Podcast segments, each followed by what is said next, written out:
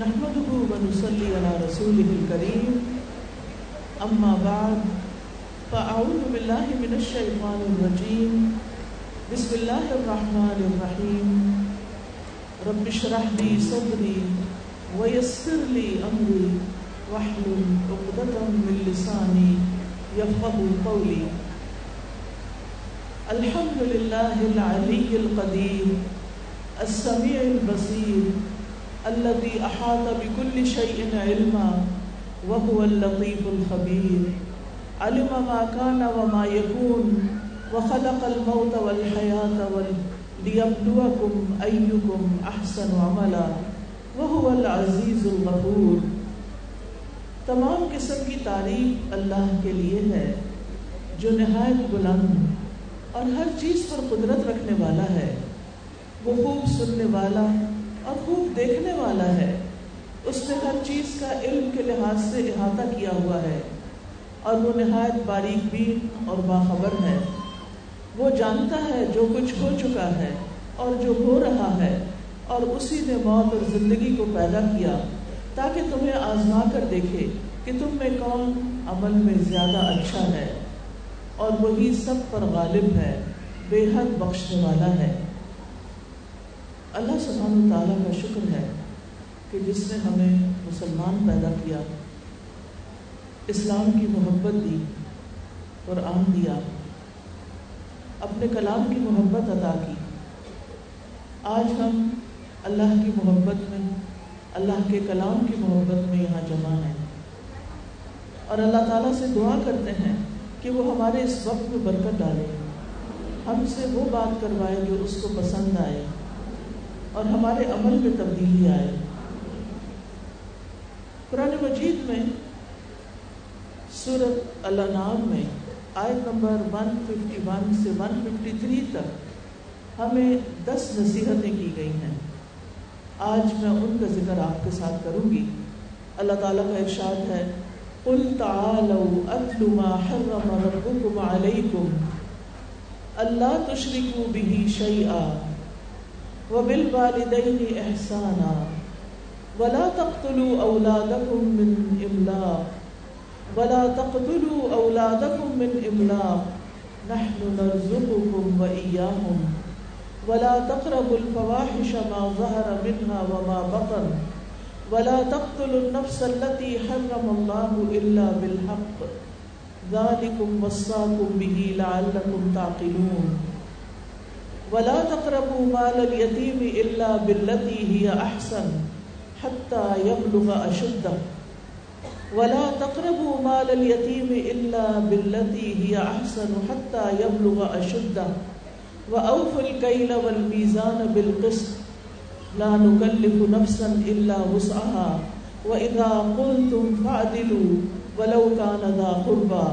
وبعهد الله اوفوا ذلكم وصاكم به لعلكم تذكرون وأن هذا صراطي مستقيما فاتبعوه ولا تتبعوا السبل فتفرق بكم عن سبله فتفرق بكم عن سبيله ذلكم وصاكم به لعلكم تتقون کہہ دیجیے، آؤ، میں تمہیں پڑھ کر سناؤں، جو تمہارے رب نے تم پر حرام کیا ہے۔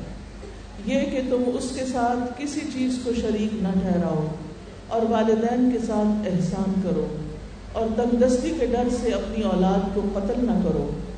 ہم ہی تمہیں رزق دیتے ہیں اور انہیں بھی، اور تم بے حیائی کے کاموں کے قریب بھی نہ جاؤ۔ جو ان میں سے ظاہر ہوں اور جو ان میں سے چھپے ہوئے ہوں۔ اور نہ تم اس جان کو قتل کرو جس کا قتل کرنا اللہ نے حرام ٹھہرایا، مگر حق کے ساتھ۔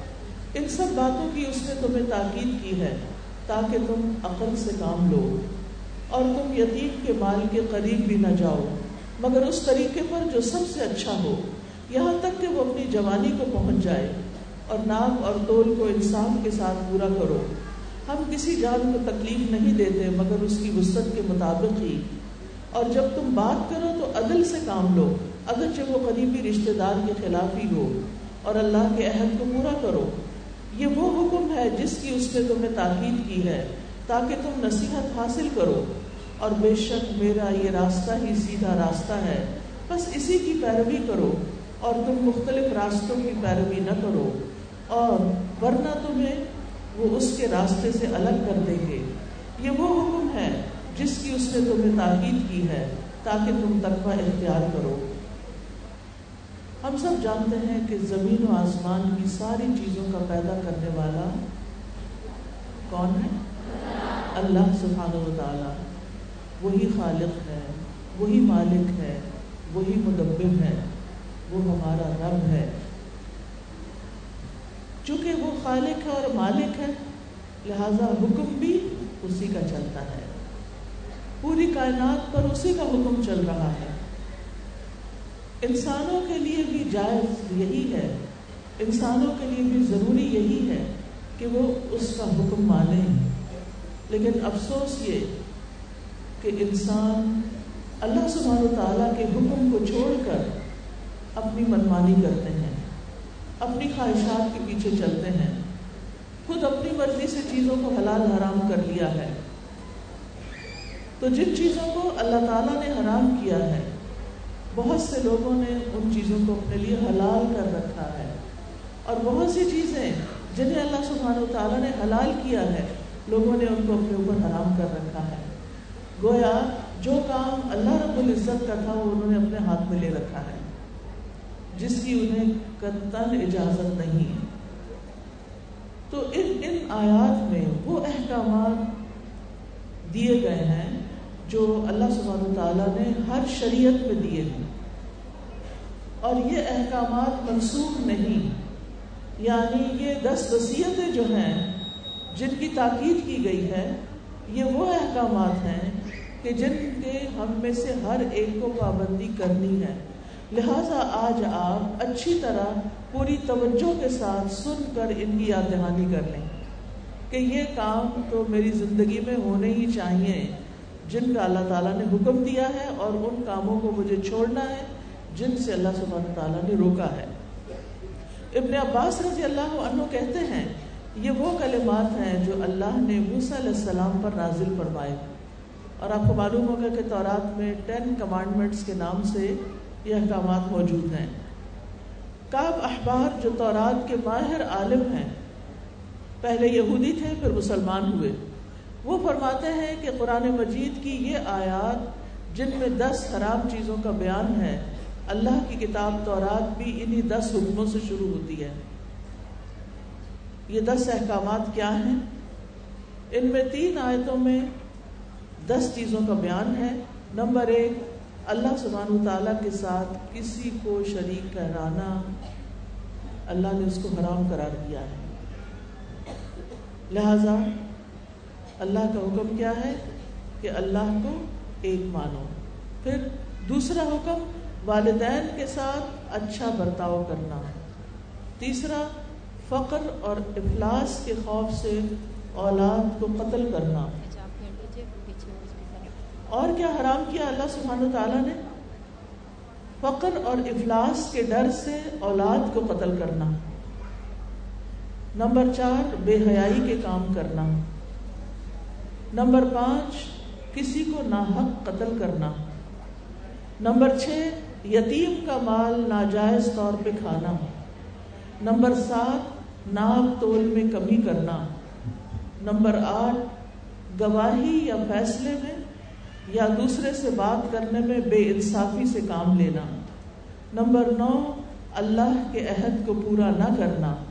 نمبر دس، اللہ سبحانہ تعالیٰ کے راستے کو جو سیدھا راستہ ہے، اس کو چھوڑ کر دائیں بائیں اور رستے اختیار کرنا۔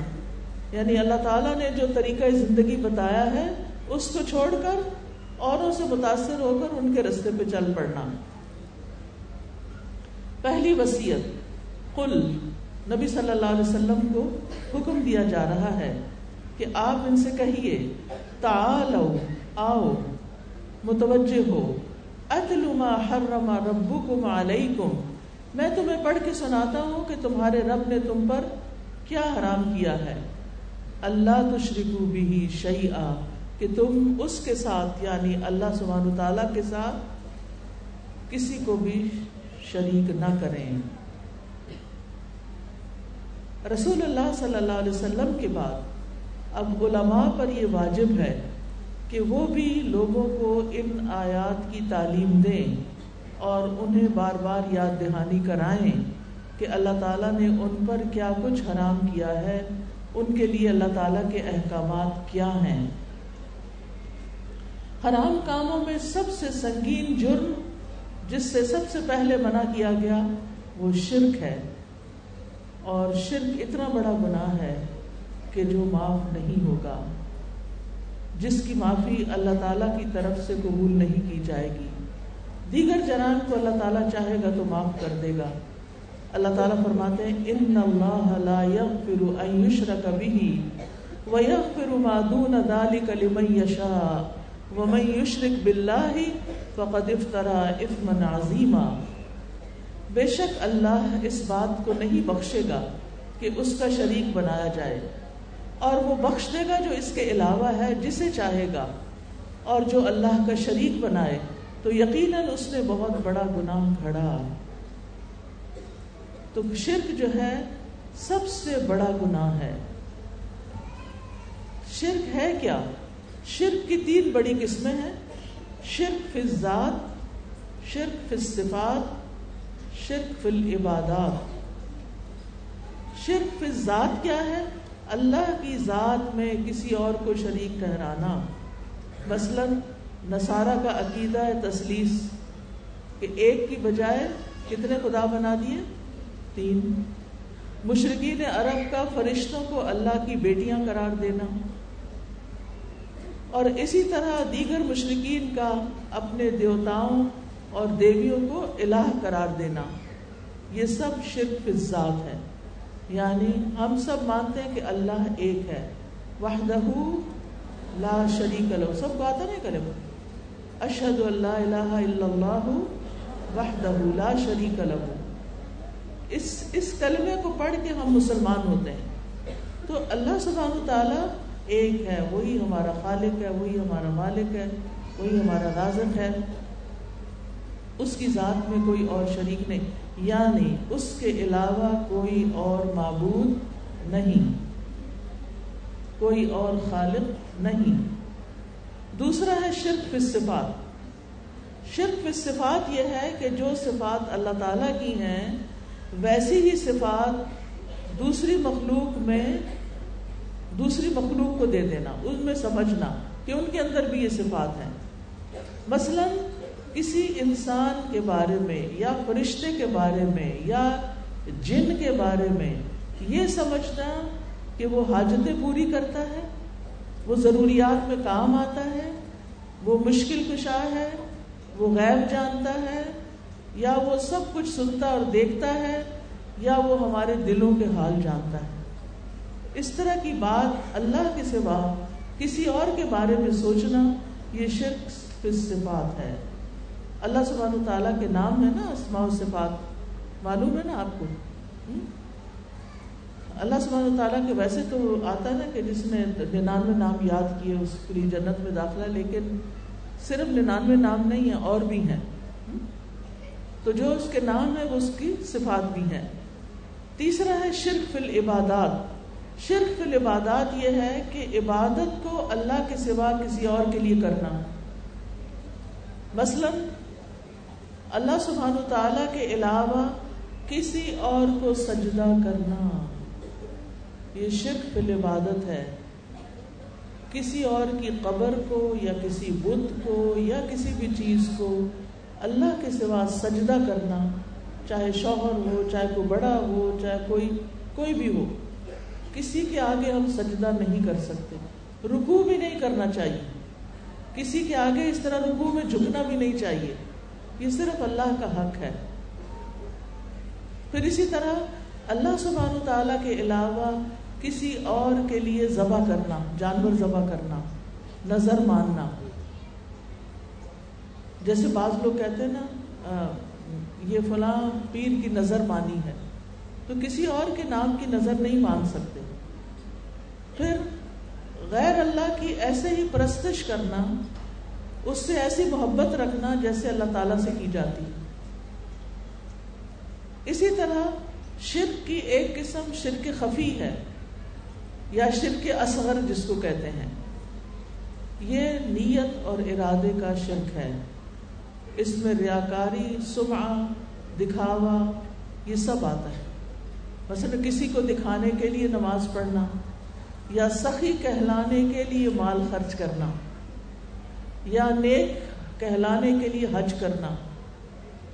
یعنی کوئی بھی عبادت اس لیے کرنا کہ لوگ ہمیں اچھا سمجھیں، ہم لوگوں کے پسندیدہ بن جائیں۔ لوگ بہت یعنی تقریر اس لیے کرنا اسپیچ اس لیے دینا کہ میری مشہوری ہو جائے۔ اور میں لوگوں کی نظروں میں بہت اچھی بن جاؤں۔ ماقل بن یسار کہتے ہیں کہ میں ابو بکر رضی اللہ عنہ کے پاس گیا۔ جبکہ نبی صلی اللہ علیہ وسلم وہ نبی صلی اللہ علیہ وسلم کے ساتھ تھے۔ میں ابو بکر رضی اللہ عنہ کے ساتھ نبی صلی اللہ علیہ وسلم کے پاس گیا تو انہوں نے کہا، اے ابو بکر، تم لوگوں میں شرک چیوٹی کی آہٹ سے بھی ہلکا ہے۔ تو ابو بکر رضی اللہ عنہ کہا، کیا اللہ کے ساتھ کسی دوسرے کو الہ بنانے کے علاوہ بھی شرک ہوتا ہے؟ تو نبی صلی اللہ علیہ وسلم نے فرمایا، قسم اس ذات کی جس کے ہاتھ میں میری جان ہے۔ شرک شرک خفی چیوٹی کی آہٹ سے بھی ہلکا ہوتا ہے۔ کیا میں تمہاری رہنمائی ایسی چیز کی طرف نہ کروں کہ جب تم وہ کہو تو تم سے اس کا قلیل اور کثیر چلا جائے گا؟ فرمایا کہو، آپ بھی کہیں اللہ انی اعوذ بکا ان اشرک بکا و انا اعلم. و استغفرک لما لا اعلم اے اللہ، میں تیری پناہ چاہتا ہوں اس بات سے کہ میں جان بوجھ کر تیرے ساتھ کسی کو شریک کروں۔ اور جو میں نہیں جانتا ہوں، اس کے لیے تو اس سے مغفرت کا طالب ہوں۔ یعنی بھولے سے، غلطی سے اگر میں نے کوئی شرک کر لیا ہے، تو تو مجھے معاف کر دے۔ شرک شرک خفی جو ہے یہ دجال سے بھی زیادہ خطرناک ہے۔ یعنی دجال تو ان لوگوں کے ایمان کا دشمن ہے ہی، لیکن شرک خفی اس سے بھی زیادہ انسان کے ایمان کو، انسان کی عبادات کو برباد کرنے والا ہے۔ ابو سعید رضی اللہ عنہ کہتے ہیں کہ رسول اللہ صلی اللہ علیہ وسلم ہمارے پاس تشریف لائے۔ ہم مسیح الدجال کا ذکر کر رہے تھے۔ آپ نے فرمایا، کیا میں تمہیں ایسی چیز نہ بتاؤں جو میرے نزدیک تمہارے لیے مسیح الدجال سے بھی زیادہ خطرناک ہے؟ ہم نے کہا، کیوں نہیں؟ آپ نے فرمایا، چھپا ہوا شرک. کیا فرمایا؟ چھپا ہوا شرک. وہ کیا؟ مثال کیا؟ آپ نے فرمایا، وہ یہ ہے کہ آدمی نماز پڑھنے کے لیے کھڑا ہوتا ہے، جب اسے معلوم ہوتا ہے کہ کوئی اور اسے دیکھ رہا ہے، تو وہ اپنی نماز کو خوبصورت بنا لیتا ہے۔ سمجھ آئی بات؟ یعنی ایک شخص نماز پڑھنے کھڑا ہوا، بس ایسے بے دھیانی میں نماز پڑھ رہا تھا، کمرے میں مثلا، اتنے میں اس کو دروازہ کھلنے کی آواز آئی۔ تو اس کو پتا چلا کہ کوئی کمرے میں آیا ہے۔ اب اس کی نماز میں بہت خوشبو خدو پیدا ہو گیا۔ اور اگر کوئی پاس آ کے نماز پڑھنے لگا، تو اس نے رونا بھی شروع کر دیا۔ کیا ظاہر کرنے کے لیے؟ کیا ظاہر کرنے کے لیے کہ میں بہت اچھی نماز پڑھتا ہوں اور میں تو اللہ کے سامنے روتا بھی ہوں۔ کیا ایسی نماز پڑھنی چاہیے؟ پیچھے سے تو کسی نے جواب نہیں دیا۔ کیا ایسی نماز پڑھنی چاہیے؟ جو دکھاوے کی نماز ہو، جو لوگوں کے لیے پڑھی جائے، جو لوگوں کو خوش کرنے کے لیے پڑھی جائے، جو لوگوں کے سامنے نیک بننے کے لیے پڑھی جائے۔ اسی طرح صدقہ خیرات میں بھی جو کام دوسروں کو نظر آئے، ان کو تو خوشی سے وہاں پر خرچ کیا جائے اور چپکے سے، خاموشی سے کسی کو نہ دیا جائے۔ اگر کسی کو دیا جائے تو خوب اعلان کیا جائے، میں نے فلاں کو یہ دیا تھا، اتنے میں نے وہاں خرچ کیے، اتنے میں نے وہاں کیے، اتنے میں نے وہاں کیے۔ یا اسی طرح دبے دبے لفظوں میں اپنے نیکیوں کا اظہار کرنا۔ وہ آج اصل میں تحجد کے لیے جب میں اٹھی تھی نا، تو پانی نہیں تھا۔ کیا ضرورت ہے کسی اور کو بتانے کی؟ وہ وقت گزر گیا نا، پانی نہیں تھا تو کچھ آپ نے کیا؟ دوبارہ سو گئی ہوں گی۔ کہ چلو شکر ہے، آج پانی نہیں۔ اور سو جاتے ہیں۔ تو اس طرح کی باتوں میں بھی ہم شرک کر جاتے ہیں پھر۔ وہ شرک خفی جس کو کہتے ہیں۔ شرک اصغر چھپا ہوا۔ کہ اس بندے کو پتہ چل جائے کہ میں تعجد گزار ہوں۔ کیا کسی انسان سے ہم نے تحجد کا اجر لینا ہے؟ اجر کس نے دینا ہے؟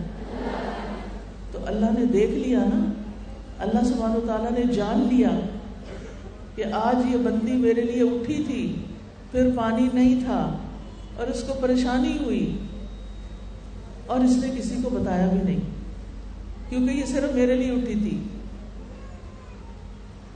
تو نیکی کے کام چھپے دبے لفظوں میں بھی نہیں بتانے اور ویسے بھی شہرت کی خاطر ایسی باتیں نہیں کرنی۔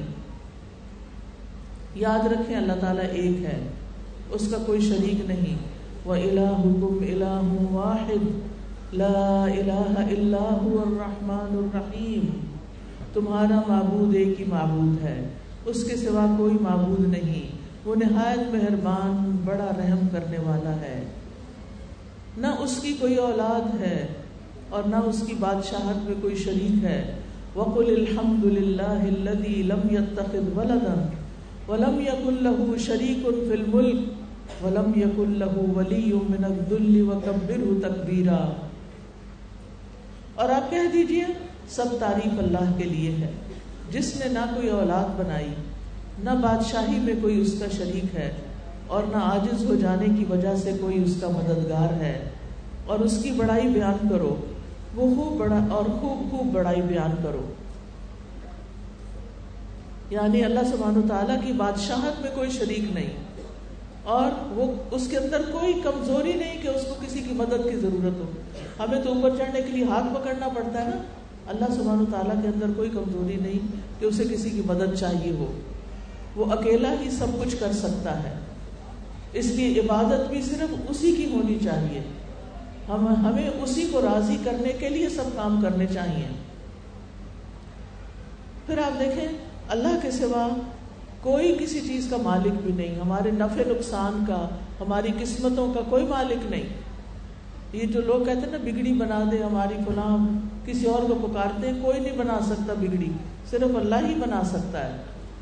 نہ کوئی ہمیں نفع پہنچا سکتا ہے، نہ ہمیں کوئی نقصان دے سکتا ہے۔ بے فکر رہا کرے قرآن مجید میں آتا ہے، ولا تدعو من دون اللہ ما لا ينفعك ولا يضرك ولا يضرك۔ فإن فعلت فإنك إذا من الظالمین اور اللہ کو چھوڑ کر اس چیز کو مت پکارو جو نہ تمہیں نفع دے، نہ تمہیں نقصان پہنچائے۔ پھر اگر تم نے ایسا کیا تو یقیناً تم اس وقت ظالموں میں شمار ہو گے ظالم کے مراد یعنی شرک کرنے والوں میں شمار ہو جاؤ گے۔ اللہ کے سوا کوئی ہمارے رزق کا مالک بھی نہیں۔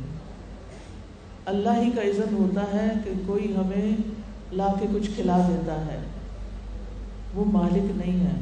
وہ اللہ کے عزت سے اس کے پاس آیا اور اللہ کے عزت سے ہم تک پہنچا ہے۔ اسی طرح رب کی عبادت میں کسی کو شریک نہیں کرنا چاہیے۔ اللہ تعالیٰ فرماتے ہیں، فمن كان يرجو لقاء ربه فليعمل عملا صالحا فليعمل عملا صالحا ولا يشرك بعبادة ربه احدا جو شخص اپنے رب کی ملاقات کی امید رکھتا ہو، تو لازم ہے کہ وہ نیک عمل کرے اور اپنے رب کی عبادت میں کسی کو شریک نہ بنائے۔ شرک نہ کرنے والے کے لیے جنت کا وعدہ ہے۔ لیکن مشرق کا ٹھکانہ ہمیشہ کی جہنم ہے اور مشرق کے باقی اعمال بھی قبول نہیں ہوتے۔ دوسری وسیعت و بل والدین احسانہ والدین کے ساتھ احسان کرو۔ جس کسی کے ماں باپ زندہ ہیں، وہ شکر کرے اللہ کا کہ ابھی بھی موقع ہے کہ میں اپنے ماں باپ کو خوش کر دوں، ان کی خدمت کر کے۔ ان کے کام آ کے اللہ کے بعد سب سے بڑا حق والدین کا حق ہے۔ قرآن مجید میں صورت النساء میں آتا ہے وعبد اللہ ولا تشرکوا به شیئا وبالوالدین احسانا صورت بنی اسرائیل میں بھی آتا ہے۔ والدین کے ساتھ احسان کا مطلب کیا ہے؟ احسان کا مطلب ہے ہر وہ بات، ہر وہ کام جس سے والدین کو کوئی فائدہ حاصل ہو، ان کو خوشی حاصل ہو، ان کے ساتھ یہ حسن سلوک ہے۔ یعنی اگر آپ کوئی بھی ایسی بات کرتی ہیں جس سے آپ کی والدہ خوش ہوتی ہیں یا والد خوش ہوتے ہیں، تو یہ ہے احسان۔ کوئی آپ ان کا ایسا کام کر دیتی ہیں جس سے وہ خوش ہو جاتے ہیں، تو یہ ہے احسان۔ زندہ ہے تب بھی فوت ہو چکے ہیں، تب بھی تب بھی آپ ان کے ساتھ احسان کر سکتے ہیں۔ کیسے کر سکتے ہیں؟ ان کے لیے دعا کر کے اور ان کی طرف سے صدقہ کر کے اور اچھے اچھے نیک کام کر کے، کیونکہ اولاد جو ہوتی ہے، وہ والدین کے لیے صدقہ جاریہ ہوتی ہے اگر وہ نیک اولاد ہو۔ تو والدین سے حسن سلوک میں کیا کچھ شامل ہے؟ جس چیز کو وہ کرنے کو کہیں ان کی اس میں اطاعت کی جائے جب تک وہ حرام کام نہ ہو یا کوئی ممنوع کام نہ ہو۔ نمبر دو، ان کے حکم کو نفلی عمل پر مقدم رکھا جائے۔ مثلا آپ نفل پڑھ رہے ہیں اور وہ بلا رہے ہیں تو آپ نفل چھوڑ کے چلے جائیں، ان کا کام کر دیں، پھر آ کے نفل پڑھ لیں۔ جس کام سے وہ روکے، رک جائیں۔ ان کے سامنے توازو اور آجزی سے بات کریں۔ ان کے منہ نہ چڑھے چلا کے نہ بولیں۔ ان کے ساتھ بدتمیزی نہ کریں۔ ان کے لیے ادب اختیار کریں۔ ان سے نرمی سے بات کریں۔ اونچی آواز میں والدین کے سامنے بات نہ کریں۔ کوئی تلخ بات نہ کریں۔ ان کو جلانے والی کوئی بات نہ کریں۔ اف بھی نہ کہیں۔ قرآن مجید میں خاص طور پر اف کہنے سے بھی روکا ہے۔ ولا تقل افن ولا تنہر ہوما ان کو اف بھی نہیں کہنا، ڈانٹنا بھی نہیں۔ نہ دل میں ان سے بیزار ہو، نہ زبان سے بیزاری کا اظہار کرے۔ نہ اپنے جسم سے ان سے بیزاری کا اظہار کرے۔ بعض بچوں کو ماں باپ کوئی کام کہتے ہیں تو یوں کر کے کندھے چٹکا کے چلے جاتے ہیں۔ ایسا نہیں کرنا۔ والدین کو خوش خوش کیا جائے۔ والدین کے لیے مجلس میں جگہ بنائی جائے۔ مثلاً آپ کرسی پہ بیٹھے اتنے وہ والدہ آ گئی اپنی کرسی چھوڑ کر ان کو بٹھا دیں۔ ان کے آگے آگے نہ چلیں۔ ان کی حیبت اپنے دل میں رکھیں، عزت رکھیں کہ یہ بڑے ہیں ہم سے۔ گور گور کے ان کو نہ دیکھیں، غصے سے نہ دیکھیں۔ نگاہوں سے بھی ادب ہو۔ ان کے نام کے ساتھ نہ ان کو پکاریں۔ ان پر اپنا مال خرچ کریں، ان کی خدمت کریں۔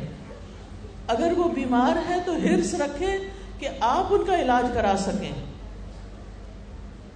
ان کی طرف سے صدقہ بھی کریں۔ اور ان کی زندگی اور ان کے فوت ہونے کے بعد ان کے لیے دعائیں کی جائیں۔ نبی صلی اللہ علیہ وسلم سے پوچھا گیا، کون سا عمل سب سے اچھا ہے؟ آپ نے فرمایا، وقت پر نماز پڑھنا۔ اور والدین کے ساتھ نیکی کرنا، پھر اللہ کے راستے میں جہاد کرنا۔ نبی صلی اللہ علیہ وسلم نے فرمایا، مسند احمد کی روایت ہے، جس شخص کو یہ بات پسند ہو کہ اس کی عمر میں برکت اور رزق میں اضافہ ہو، کون سی دو چیزیں؟ عمر اور رزق۔ یعنی اس کی، اس کا مال زیادہ ہو جائے، نعمتیں زیادہ آ جائیں اس کے پاس، اسے چاہیے کہ اپنے والدین کے ساتھ نیکی کرے۔ اور ان کے ساتھ سلا رحمی کرے۔ کیا کرے؟ والدین کے ساتھ نیکی کرے سلا رحمی کرے، یہ دونوں چیزیں ملیں گی۔ نبی صلی اللہ علیہ وسلم نے فرمایا، بے شک اللہ نے تم پر ماؤں کی نافرمانی کو حرام قرار دیا ہے۔ اور جو شخص والدین کا نافرمان ہو، اس کی باقی عبادات بھی قبول نہیں ہوتی۔ نبی صلی اللہ علیہ وسلم نے فرمایا تین قسم کے افراد کی نہ فرضی نماز قبول ہوتی ہے، نہ نفلی۔ نمبر ایک، والدین کا نافرمان اور بدسلوک، جو والدین سے اچھا سلوک نہیں کرتا۔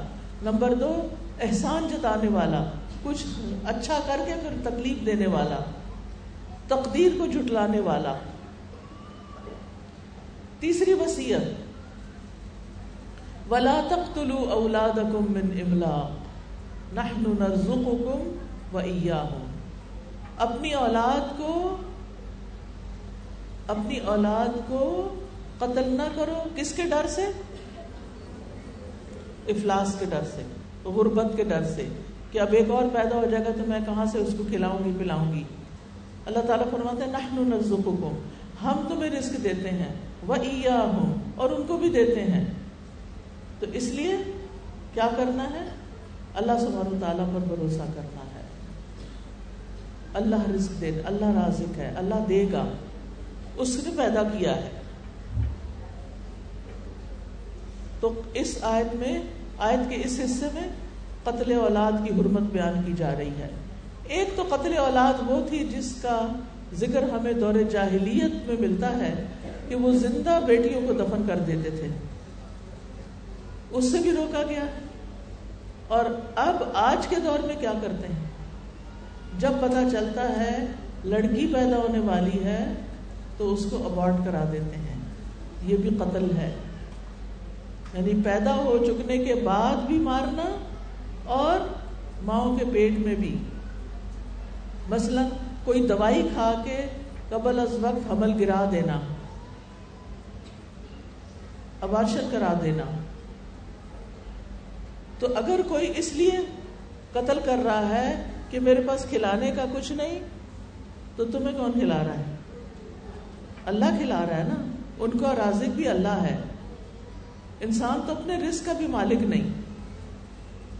ہم ایک دانہ گیہوں کا یا چاول کا پیدا نہیں کر سکتے۔ کہاں مٹی میں بیج پڑا ہوتا ہے؟ کیسے وہ باہر نکلتا ہے؟ آج کل میں جب سفر کر رہی تھی، کراچی کی طرف آ رہی تھی تو راستے میں گندم کے کھیت نظر آ رہے تھے، کافی بڑی بڑی ہو گئی گندم۔ تو میں کہتی ہوں، سبحان اللہ، کتنی گندم ہے، کتنے لوگوں کے رزق کا سامان ہے۔ اللہ نے پیدا کی ہے۔ وہ نہ چاہے تو یہ زمین کچھ بھی نہیں اگا سکتی کیونکہ ہر تھوڑے فاصلے پر سیلاب کی وجہ سے کچھ زمین خالی پڑی تھی۔ کچھ زمین میں پانی تھا اور کچھ زمین گندم اگائے ہوئی تھی۔ موسٹلی گندم تھی۔ تو آپ سوچئے کہ یہ کون کرتا ہے؟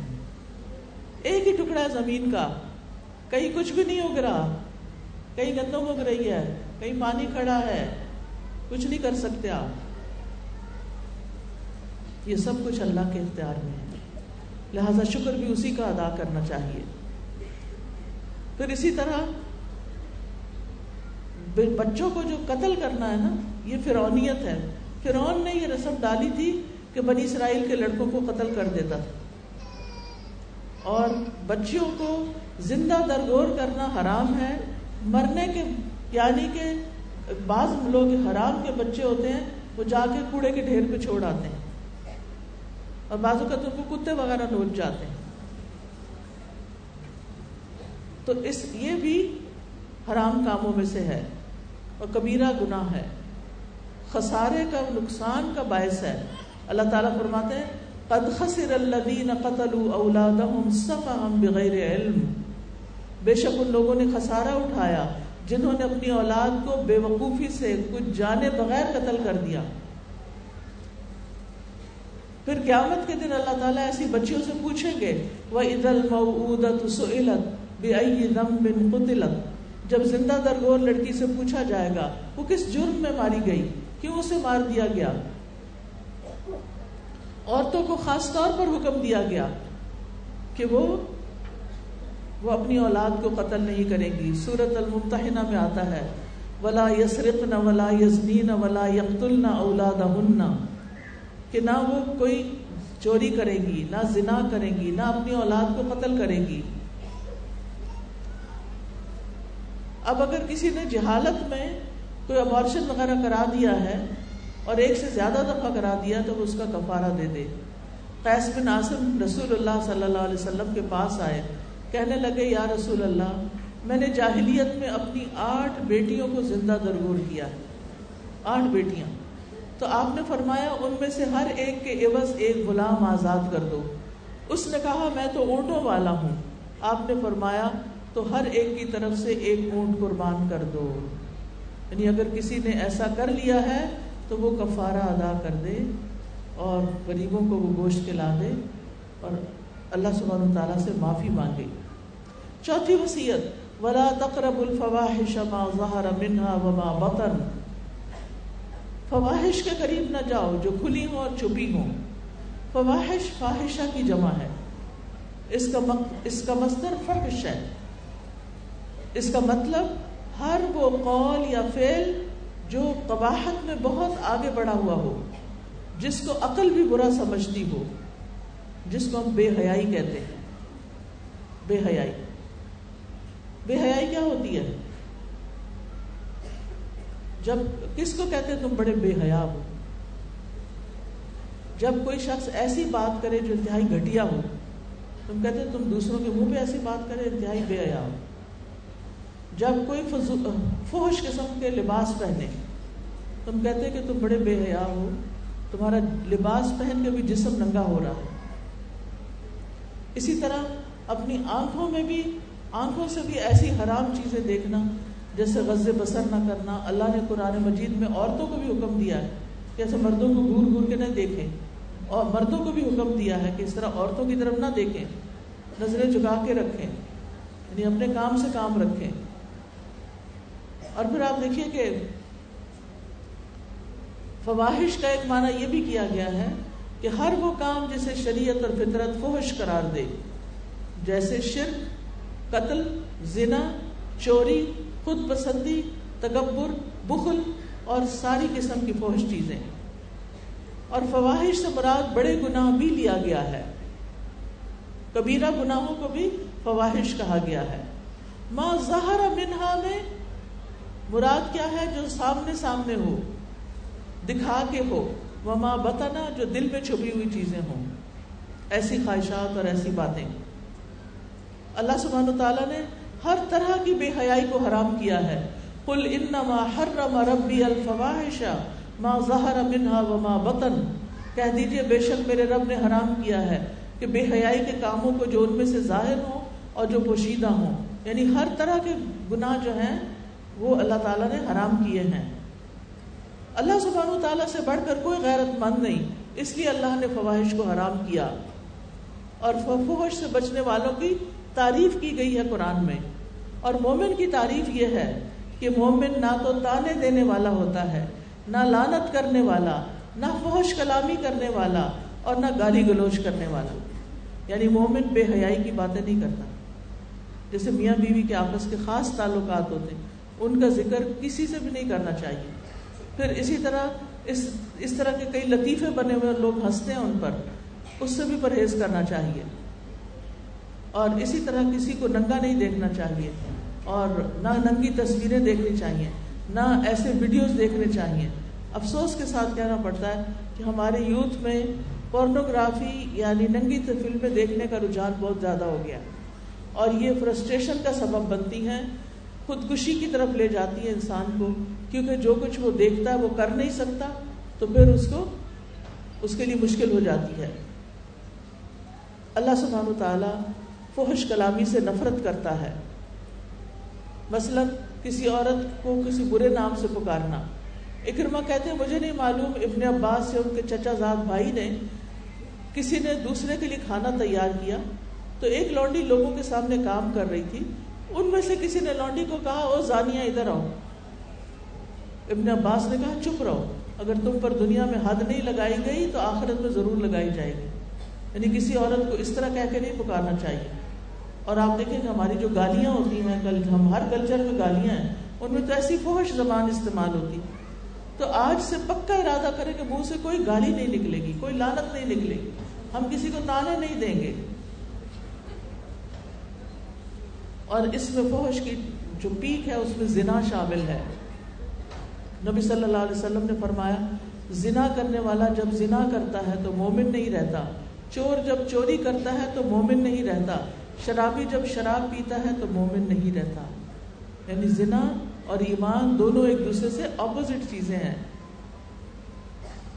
اور پھر زنا کاروں کی آخرت میں سزا کیا ہوگی؟ نبی صلی اللہ علیہ وسلم نے فرمایا آج رات میں نے ایک خواب دیکھا ہے کہ دو آدمی میرے پاس آئے۔ مجھے بتائیے میرا وقت کب تک ہے؟ کب تک ہے میرا وقت؟ آج رات میں نے ایک خواب دیکھا ہے کہ دو آدمی میرے پاس آئے۔ انہوں نے میرا ہاتھ تھام لیا۔ وہ مجھے عرض مقدس کی طرف لے گئے۔ ہم آگے بڑھے تو ایک تنور جیسے گڑھے کی طرف چلے، جس کا اوپر کا حصہ تنگ تھا، نیچے سے بہت کھلا تھا۔ نیچے آگ بھڑک رہی تھی۔ آگ کے شعلے بھڑک کر اوپر آتے تو جو لوگ اس میں جل رہے تھے وہ بھی اوپر آ جاتے۔ اور ایسا معلوم ہوتا باہر نکل جائیں گے، لیکن جب شعلے واپس پلٹتے تو لوگ بھی نیچے چلے جاتے۔ اس تندور میں ننگے مرد اور عورتیں تھیں۔ میں نے پوچھا ان سے، یہ کیا ماجرا ہے؟ انہوں نے کہا، جنہیں تم نے تندور میں جلتے دیکھا، یہ زنا کار لوگ تھے۔ جو زنا کرتے تھے۔ اسی طرح زنا سے قبر کا عذاب بھی ہے۔ تو ہر عورت کو اپنی عزت عزت کی حفاظت کرنی چاہیے۔ چھوٹی عمر کی ہو یا بڑی عمر کی ہو۔ اور اگر کسی سے ایسا کوئی گناہ ہوا ہو، تو خوب خوب توبہ کرنی چاہیے، صدقہ خیرات کرنا چاہیے۔ اور آئندہ کے لیے اپنے لباس کو باپردہ کرنا ہے۔ غیر محرم سے بات کرتے ہوئے احتیاط کرنا ہے، تاکہ کوئی کسی غلط مطلب میں نہ پڑ جائے اور غلط رستے پہ نہ بلائے۔ پانچویں وسیعت، کسی جان کو قتل نہیں کرنا، جس کو اللہ نے حرام قرار دیا ہے۔ ولا تقتل النفس التي حرم الله الا بالحق۔ کسی کو قتل کرنا کبیرہ گناہ ہے۔ نبی صلی اللہ علیہ وسلم نے فرمایا، ایک مسلمان کی ہر چیز دوسرے مسلمان پر حرام ہے۔ اس کا خون، اس کا مال، اس کی عزت و آبرو۔ قرآن مجید میں آتا ہے، وَمَن يَقْتُلْ مُؤْمِنًا مُتَعَمِّدًا فَجَزَاؤُهُ جَهَنَّمْ خَالِدًا فِيهَا وَغَضِبَ اللَّهُ عَلَيْهِ وَلَعَنَهُ وَأَعَدَّ لَهُ عَذَابًا عَظِيمًا۔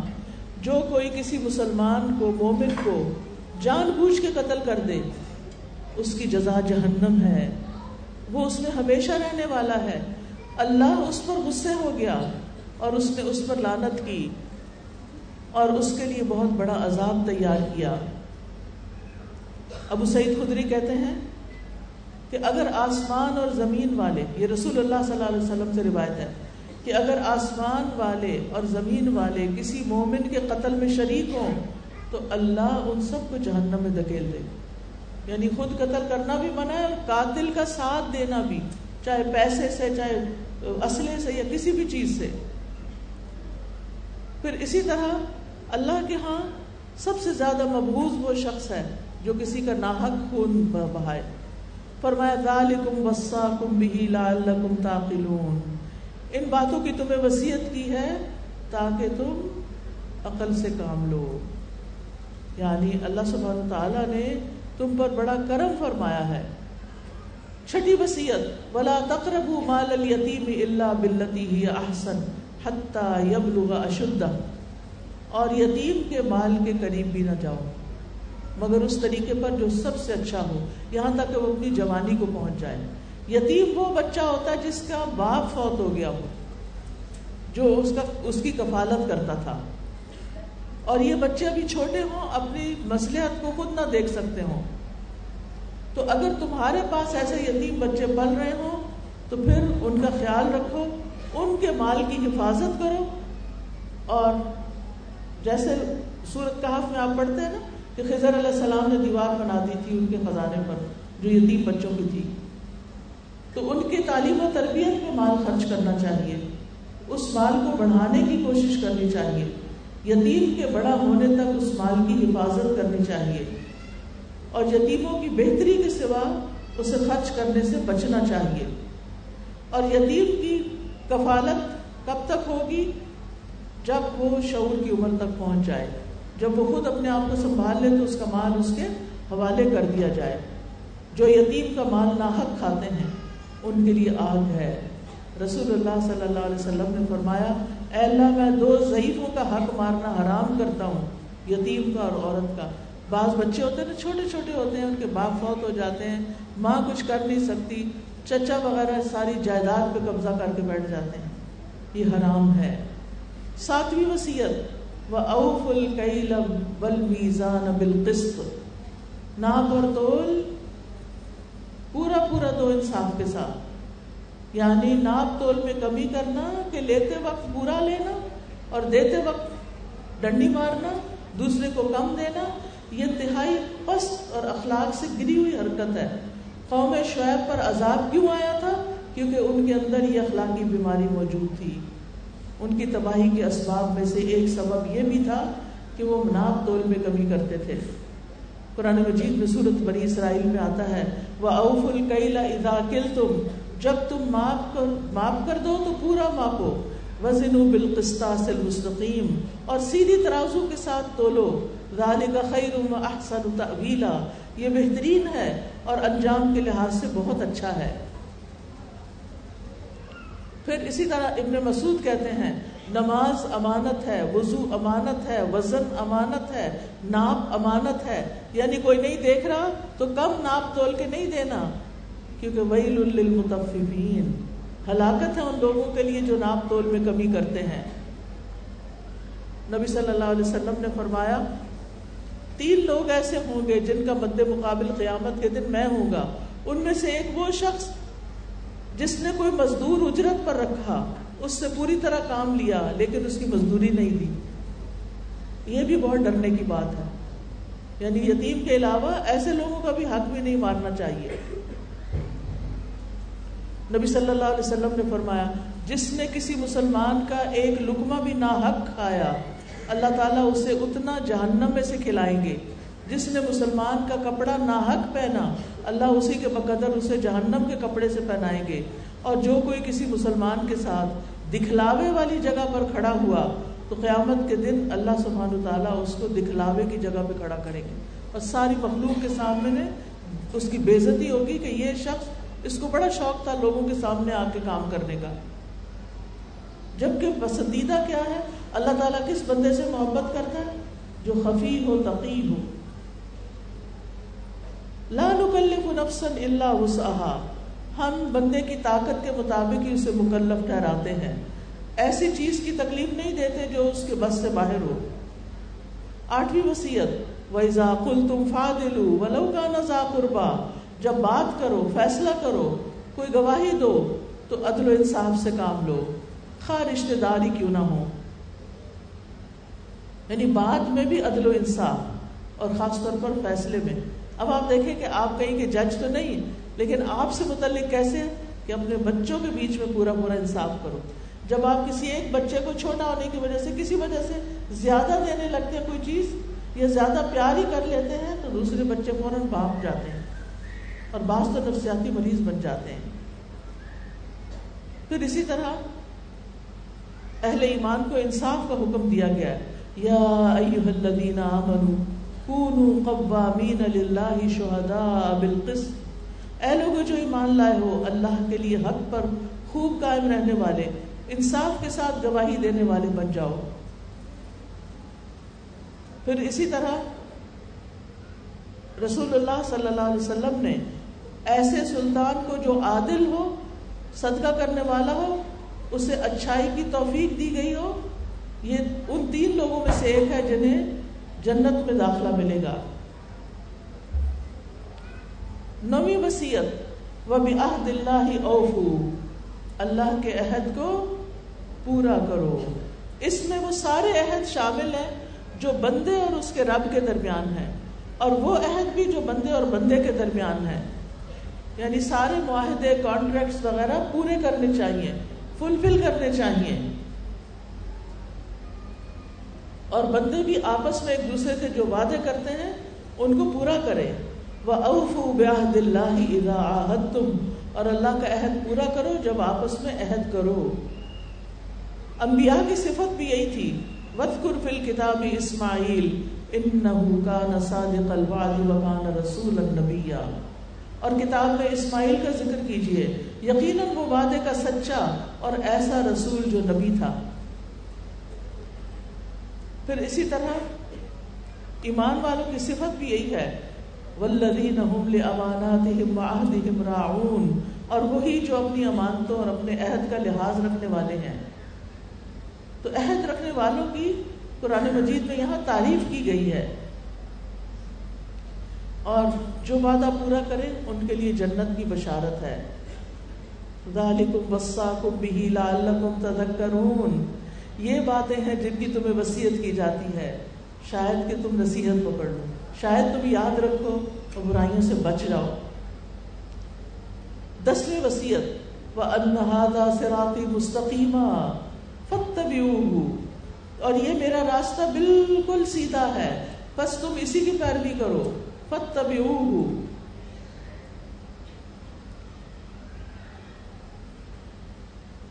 یہ کس راستے کی بات ہو رہی ہے؟ کون سا راستہ یہ؟ اسلام کا راستہ یس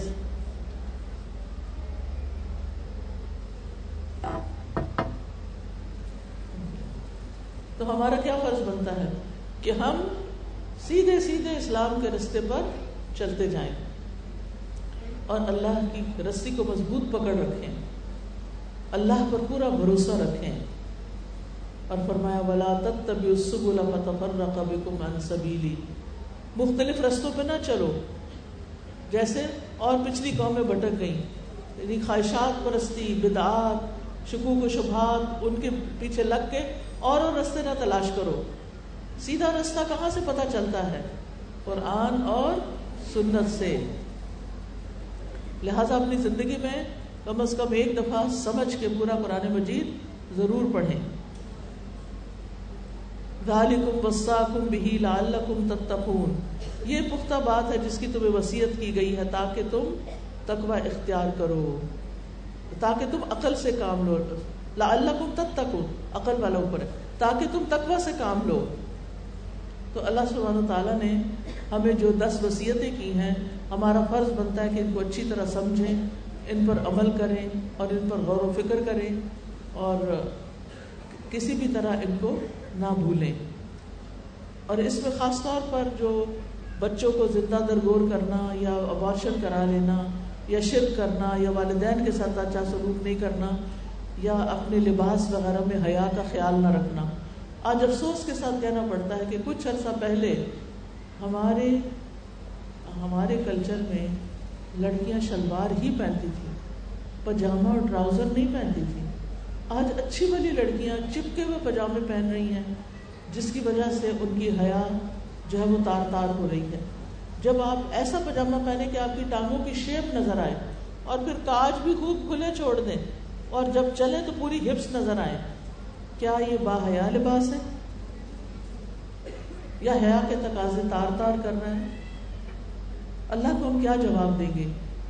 ایک حدیث کے ساتھ ختم کروں گی۔ نبی صلی اللہ علیہ وسلم نے فرمایا میری امت کے دو گروہ ایسے ہیں جن کو میں نے نہیں دیکھا، لیکن وہ دونوں ہی جہنم میں جانے والے ہیں۔ ایک وہ وہ حکمران جن کے ہاتھوں میں بیل کی دموں کی طرح کوڑے ہوں گے، جس سے وہ لوگوں پہ ظلم ڈھائیں گے۔ اور دوسرے وہ عورتیں جو لباس پہن کر بھی ننگی رہے لباس پہن کر بھی ننگی۔ آپ خود بھی اور اپنی بچیوں کے لباس چیک کیجیے۔ افسوس ہوتا ہے جب یہ دیکھ کر کہ اس سے پہلے بچیوں کے لحاظ سے خاصی حفاظت کی جاتی تھی گھرانوں اور خاندانوں کے اندر۔ لیکن اب وہی باپ، بھائی، بیٹا سب دیکھ رہے ہوتے ہیں اور ان کی غیرت کچھ بھی نہیں ہوتا۔ تو اس لیے بہت ضروری ہے کہ ہم خود سے شروع کریں، اپنے لباس کو دیکھیں کہ سی تھرو نہ ہو، بہت ٹائٹ نہ ہو اور اس طرح کا نہ ہو کہ جس سے آپ کی ساری خوبصورتی جو ہے وہ جھلک جائے۔ تو اللہ تعالیٰ سے دعا کرتے ہیں کہ اللہ تعالیٰ ہمیں عمل کرنے والا بنائے۔ اللہ اعوذ بک ان اشرک بک وانا اعلم واستغفرک لما لا اعلم۔ اللہ اللہ ربی لا اشرک به شیئا۔ اللہ اللہ ربی لا اشرک به شیئا۔ حسبی اللہ لا الہ الا هو علیہ توکلت وهو رب العرش العظیم۔ اللهم الف بین قلوبنا واصلح ذات شأننا واهدنا سبل السلام ونجنا من الظلمات الى النور۔ ونجنا من الظلمات الى النور۔ وجنبنا الفواحش ما ظهر منها وما بطن۔ وبارك لنا في اسماعنا و اسماعنا و واسماعنا وابصارنا وقلوبنا ما احييتنا وتب علينا انك انت التواب الرحيم ربنا تقبل منا انك انت السميع العليم وتب علينا انك انت التواب الرحيم وصلی اللہ تعالی علی خیر خلقہ محمد و آلہ و اصحابہ و اہل بیتہ اجمعین برحمتک یا ارحم الراحمین آپ میں سے کتنے لوگوں کتنے لوگ قرآن کا لفظی ترجمہ پڑھ رہے ہیں؟ ماشاء اللہ نیچے ہاتھ کیجیے. کتنے لوگ ہیں جنہوں نے ابھی تک شروع نہیں کیا؟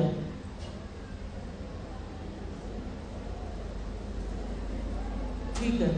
اب آپ دیکھیے کہ آپ جلد از جلد کوئی ٹیچر ڈھونڈیں اور پڑھنا شروع کریں۔ اور آپ کو معلوم ہے کہ اس میں آپ دیکھیے کہ یہاں پر کلاسز جو ہوتی ہیں ان کو جوائن کیجیے فلائر ساتھ لے کے جائیے۔ اور اگر آپ برانچ تک نہیں پہنچ سکتے، تو ایک ایپ اپنے موبائل پہ ڈاؤن لوڈ کر لیں، قرآن پر آل ٹھیک ہے؟ الہدا انٹرنیشنل پہ جائیں نا، بڑھ، اس میں اینڈرائڈ میں بھی اور اس میں آئی فون میں۔ تو اس میں الہدا کی ساری ایپس ہیں۔ اس میں ایک ہے لرن قرآن اس میں ایک ایک آیت کا ترجمہ، تفسیر اور وہ سب کچھ دیا ہوا ہے۔ تو آپ اس سے بھی سبق گھر جا کے دہرا بھی سکتے ہیں اور ساتھ ساتھ سن سکتے ہیں۔ تو قرآن کو سننا ہی شروع کر دے۔ اگر ابھی پڑھنے کا موقع نہیں نکل رہا یا کوئی بھی مصروفیت یا مجبوری ہے آپ کہیں کام پہ جاتی ہیں تو راستے میں سنتے ہوئے چلے جائیں، واپسی پہ سن لیں۔ اسی طرح اور کاموں کے دوران بھی آپ خاموشی اختیار کر کے علم حاصل کر سکتے ہیں۔ تو اللہ تعالیٰ سے دعا ہے کہ اللہ تعالیٰ اس کوشش کو قبول فرمائے۔ سبحان ربک رب العزت عما یسفون وسلام علی المرسلین والحمد للہ رب العالمین۔ سبحانک اللہم و بحمدک، اشہد ان لا الہ الا انت۔ استغفرک و اتوب الیک.